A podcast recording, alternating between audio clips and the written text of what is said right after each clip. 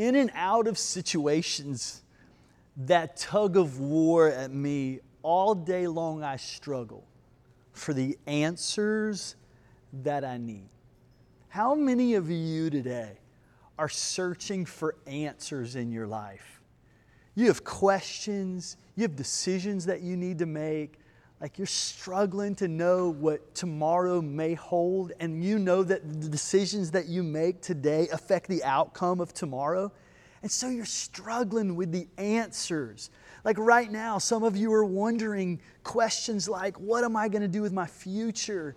How am I going to handle this next season of life? Why is Pastor Anthony wearing a Hawaiian shirt? It's Labor Day weekend. Come on, people. I'm on vacation here. Well, I'm not really on vacation, but I'm trying to mentally like get there. And I thought for some of you on vacation, you might think I'm there with you. So why not a Hawaiian shirt? We all have questions that we need to answer. And King Solomon was no different. He struggled with those same answers that we all need. And in 1 Kings chapter 3, and you can turn there in your Bible today as we kind of hang out in 1 Kings chapter 3, King Solomon has this incredible encounter with the presence of God. Okay, 1 Kings chapter 3, verses 5, this is what it says. That night, the Lord appeared to Solomon in a dream, and God said, What do you want? Ask, and I'll give it to you. Now that's powerful, right? To hear from the Lord, What do you want? Ask it, say it, speak it, and I'll do that for you. And Solomon replied this You showed faithful love to your servant, my father, David. Solomon was King David's son. He took over the throne after King David because he was honest and true and faithful to you. And you have continued your faithful love to him today by giving him a son to sit on his throne. Now, O Lord, my God, you have made me king instead of my father David. But listen to this. He says, But I'm like a little child who doesn't know his way around. And here I am in the midst of your own chosen people, a nation so great and numerous they can't even be counted. Give me understanding, an understanding heart, so that I can govern your people well and know the difference between right and wrong. For who by himself is able to govern this great people of yours? And so here is King Solomon, a leader who's tasked with an incredible opportunity, but yet many challenges. And so what is he saying? I need answers here. I'm in like a whole new area of my life. I got to lead your people, God. I need, I need some discernment and wisdom on how to do that. And so he comes before the Lord and asks for those things. Many of you are in that exact same situation in your life. You're leading in areas where maybe you feel ill equipped, especially in this season. You weren't prepared for this season, but yet now you're having to lead through it. Verse 10 says, The Lord was pleased that Solomon had asked for wisdom. So God replied, Because you ask for wisdom in governing my people with justice, and have not asked for long life or wealth or the death of your enemies, I will give you what you ask for. I will give you a wise and understanding heart, such as no one else has ever had or ever will have. And I will also give you what you didn't ask for riches and fame. No other king in all the world will be compared to you for the rest of your life. I mean, that's pretty amazing, right? Now, most of us, if God said to us, What do you want? Ask it, I'll give it to you. Well, I'd like a house at that place, and I'd like a boat there. And I'd, like we, we have all these things that we would want. And God says, Wow, I'm so proud of the way that you responded to, to my question. Not only am I going to give you the wisdom, not only am I going to give you discernment, I'm going to give you all the things you didn't even ask for. What a beautiful, what a beautiful thing. But here's what I want you to see I want you to back up even before this encounter, because this is where most people. Um, this is where they go when we think about King Solomon. Willie knows the wisest guy ever lived. It's funny when we normally say he's a wise guy. No, he was really a wise guy. He was a man of great wisdom and understanding. And, and, and, and we, we go to this spot in King Solomon's life. But I want you to back up even before he had that experience in the presence of God. And I want you to look at verse 4. It says, The most important of these places of worship was at Gibeon. So the king, King Solomon, King Solomon went there and sacrificed a thousand burnt offerings. All right, so what am I saying? I'm saying King Solomon spent a lot of time in the temple. He spent a lot of time offering sacrifices to the Lord. We know that King David was a worshiper. Like we look to him as like the example of what it means to worship the Lord. Well, King Solomon followed in the footsteps of his dad, and he was a worshiper as well. He loved to be in the presence of the Lord. He was no stranger to the presence of the Lord.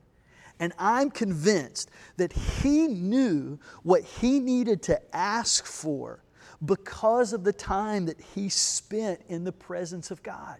When God said, Hey, ask whatever you want, God could trust him with that experience and that prayer because he knew that King Solomon could be trusted with it. Why? Because he had spent so much time being in the presence of the Lord. Could it be that you aren't getting clarity to the questions of your life because you aren't spending enough time in the presence of God? We spend so much time seeking answers to our prayers. We seek healing and we seek God's hand to move in our life. We want God to do something. And those are honorable requests. We talked about last week pray without ceasing, like ask and, and ask again. Let's be persistent. I'm not speaking out of both sides of my mouth. I am saying, however, that what's possible is that we need more than anything else in our life, maybe just to be in the presence of the Lord. Like maybe the reason that God wants you to be persistent is so that you will stay close to Him.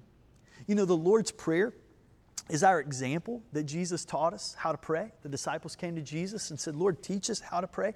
So Jesus gives us the Lord's Prayer as this model. And, and we're going through that on Wednesday night. Marianne and I are doing this online Bible study, and we're just walking through the Lord's Prayer together. Our Father who art in heaven, hallowed be thy name, right? Thy kingdom come, thy will be done on earth as it is in heaven. But here it is Give us this day our daily bread. I think that's really important because I think the Lord wants us to rely on Him daily for our provision. It doesn't say, like, give us this day our, our monthly bread or give us this year our yearly bread. No, like the, the Lord wants us to be close and near to Him. And I think sometimes that persistence that we have in our prayer life, I think God wants us to show that persistent because we're, we're showing daily that we are completely dependent upon Him. And so maybe we just want God to fix it and we want God to let this thing be over and we want God to just do this thing today so we just can move on. When what God wants more than anything in your life, He wants to answer your prayer. I believe God loves to, to do things for His people. He gives good gifts to His children. I believe that He is a healer and that He loves to heal. He's not just a great physician, He's the greatest physician. But more than any of those things in your life, what God wants is an intimate relationship with you as His child. He wants to be intimately involved in your life. And so, yes, He may want to heal you. He may want to do these things in your life that you're so desperately seeking Him to do. But what He wants more than anything is for you to be in His presence. And Solomon just camped out there in the presence of God. And then when he was faced with this big request of the Lord, ask anything that you want and I'll give it to you. His answer was right because his answer wasn't just a good answer, it was a God answer. It was the right answer, it was a godly answer. You know, that song that we sang says, Then I come into your presence and all my questions become clear. And for a sacred moment, no doubt can interfere. There's so many times in my life where I haven't haven't had the answer that I needed. I had questions, but I didn't have answers. There are moments where I was faced with a decision and I wasn't exactly sure which way to go. But like that song says, then I come into your presence, and all of a sudden my questions become clear. And for that sacred moment, no doubt can interfere. Now, maybe there's something that is staring at you in the face and you just aren't sure if this is something God is leading you to do or if it's just you. I mean, that's a big question. And I'll be honest, as a pastor, it's probably the one that I get more than anything. How do you know what God's saying? How do you know what it is that God wants for you? How do you know this is the answer to the questions that you're facing? Because sometimes things can look good to us, but it might not be the God thing. How do I know the difference between a good thing and a God thing? I often say, How do I know the difference in my will and thy will? All right? Maybe there's a good offer on the table, but it might not be the God offer. You know, maybe you have found someone that seems like they would be a good spouse, but is this the person that God has for you? What may be a, a good door of opportunity might not be the God door of opportunity. So, how do I know the difference? Now, let me help you just a bit.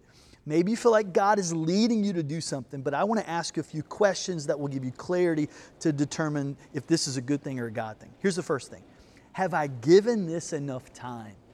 Have I given this enough time? My mom has always kept um, this writing in, in her Bible. And, and what it says is, it's better to wait upon the Lord than to rush ahead with my own plan and live life with a thousand regrets. It's better to wait upon the Lord than to rush ahead with my own plan and live life with a thousand regrets. Have I given this enough time? I, I know personally if I have an idea or a creative thought, um, I automatically just want to assume this is from the Lord. We got to do this. This is a God thing. Uh, but I try to give it some time because I know that by tomorrow I'll have another big idea. And what I've determined is if I give it enough time, if it's just me, I'll come up with something different and just kind of move on. But the reality is, those things that God planned in my heart, they don't go anywhere. And those things actually continue to grow until I act on those things in obedience. And so time is a very important thing. Second thing, are my motives pure? Is this something that's going to benefit me and my kingdom, or is this something that's really going to benefit God and, and His kingdom? Is this something God has put in my hands, an opportunity He's put in my hands, so that I will be a better follower of Jesus and can be more influential in, in pastoring my city? Even in a relationship, you may think, well, how does that apply to a relationship? If, I, if, I, if I'm thinking about this person that I might want to spend the rest of my life with, how do I know? And I often tell couples, hey, here's how you know if that person is the one that you might want to spend the rest of your life with. Can you serve God better together than you can on your own? if you can serve God better together and you can make a bigger impact on the kingdom of God together as a couple, that's the right direction, right? So, are my motives pure? Here's the third one. This is a big one. Does my plan, does this align with the Word of God? Does it align with the Word of God? Is this something that God is birthing in my heart? That's a great question. Or is this just something that I've come up with and I'm asking God to bless? I like to refer to this as home alone theology. Do you remember little Kevin McCallister, right? There's a need, right? Somebody's trying to break into the house. What does he do? He comes up with this elaborate plan to protect his home. And then, right before he executes the plan, what does he do? He sits down and he prays this prayer God, would you, would you bless this highly nutritious, microwavable macaroni and cheese meal and the lady who sold it to me on sale? Amen. What was he doing? Came up with this elaborate plan, and at the very last minute, God, would you bless my plan? We do this all the time. We come up with this plan, we come up with this dream, and then right before we start to execute it, okay, God, I, I got this really great idea. I got this really great plan. And what I want you to do is I want you to bless it. And when that happens, oftentimes we end up on our face. Here's what I would encourage you why don't we start on our face? Start on our face in prayer, and we pray this prayer God, what is it that you want to bless? What is it that you want to bless in my life? Let me invest my life in doing that. I don't want you to just bless some idea that I have, but instead, I want you to birth a God sized dream in my heart. Give me the plan to execute and let it be something that you want to bless. I don't want to spend my life doing something over here that you don't even want to bless. I want to invest my time in life doing something that matters in eternity and that matters to you, something that you want to bless. Here's another question Have I sought wise counsel? I think that's a great question to ask. I can tell you, I have a lot of people in my life that I trust. And I can't tell you how many times I pick up the phone call or pick up the phone and make that call and just say, hey, this is what I feel like God's speaking into my life. These are some pros, these are some cons. I'd like to know how do you feel about that? Do you see that as something that God wants to do in my life? Can you give me some counsel on this? I do this all the time, even today. And so I really encourage you seek wise counsel. And then finally, what should my next step be? Let's put some action behind the things that God has put in our heart. You know, I've got a thing that, that I often go back to that says um, a vision without action is a daydream. It's just a daydream. We've got to put some action. We've got to, we've got to step out of our comfort zone. We've got to step out of our places of fear. And we've got to begin to respond in obedience to the things that God is speaking to us while we're in His presence. And for that sacred moment, no doubt can interfere. I can tell you this has been a season where I've seen some doubt interfering with people's minds, their hearts, their relationships, and their lives.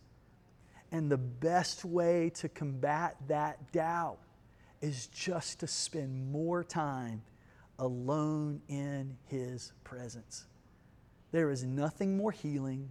There is nothing that brings more peace. There is nothing that brings more refreshment and joy there is nothing that brings more courage and more confidence than just spending time with your Savior. The Bible says that He is a friend that sticks closer than a brother.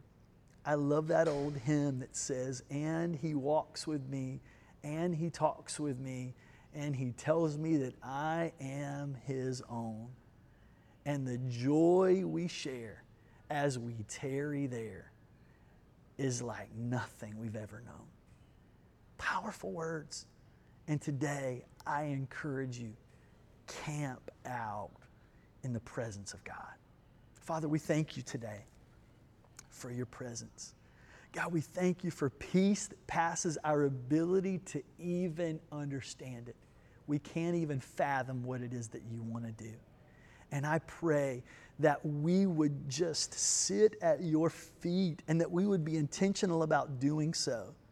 And Lord, I pray that as our questions become clear, as you begin to give us answers and directions for these decisions that we face in our life, God, let us just remember that you love us, you're with us, and you are a God who can be trusted. And I thank you that you invite us as your sons and daughters to sit in your presence. And I pray that if there's someone that's watching today that they've not yet said yes to you, that they would just simply pray, Lord Jesus, I invite you into my heart. I ask you to wash me, forgive me. I ask you to set me free from the power of sin. I ask you to set me free from the penalty of sin. I ask you to set me free from the presence of sin and that you would give me strength to live my life for you. In the mighty name of Jesus, we pray. Amen.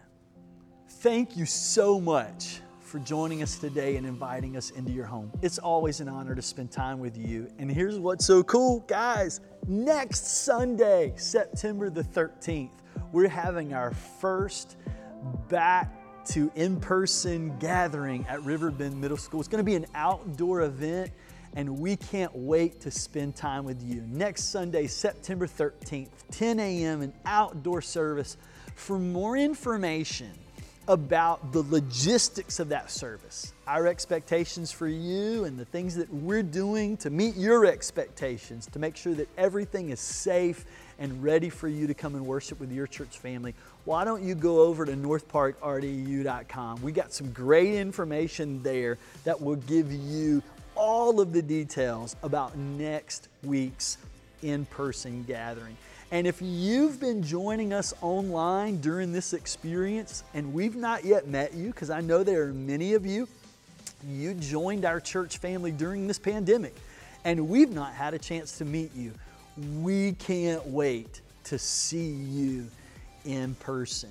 Now, we're going to continue to be online for those who don't feel quite ready to jump back in person, and that's okay. If you're not ready to do that, you don't feel like it's safe to do so, no issue at all. We want you to come when you are ready, but when you are ready, we will be prepared for you in a safe, family friendly worship environment. We love you guys. Make sure if this is your first experience, you head over to northparkrdu.com, hit that digital connect card. Give us a chance to connect with you. And I want to remind you that you are loved. We are cheering you on, and we are with you every step of the way.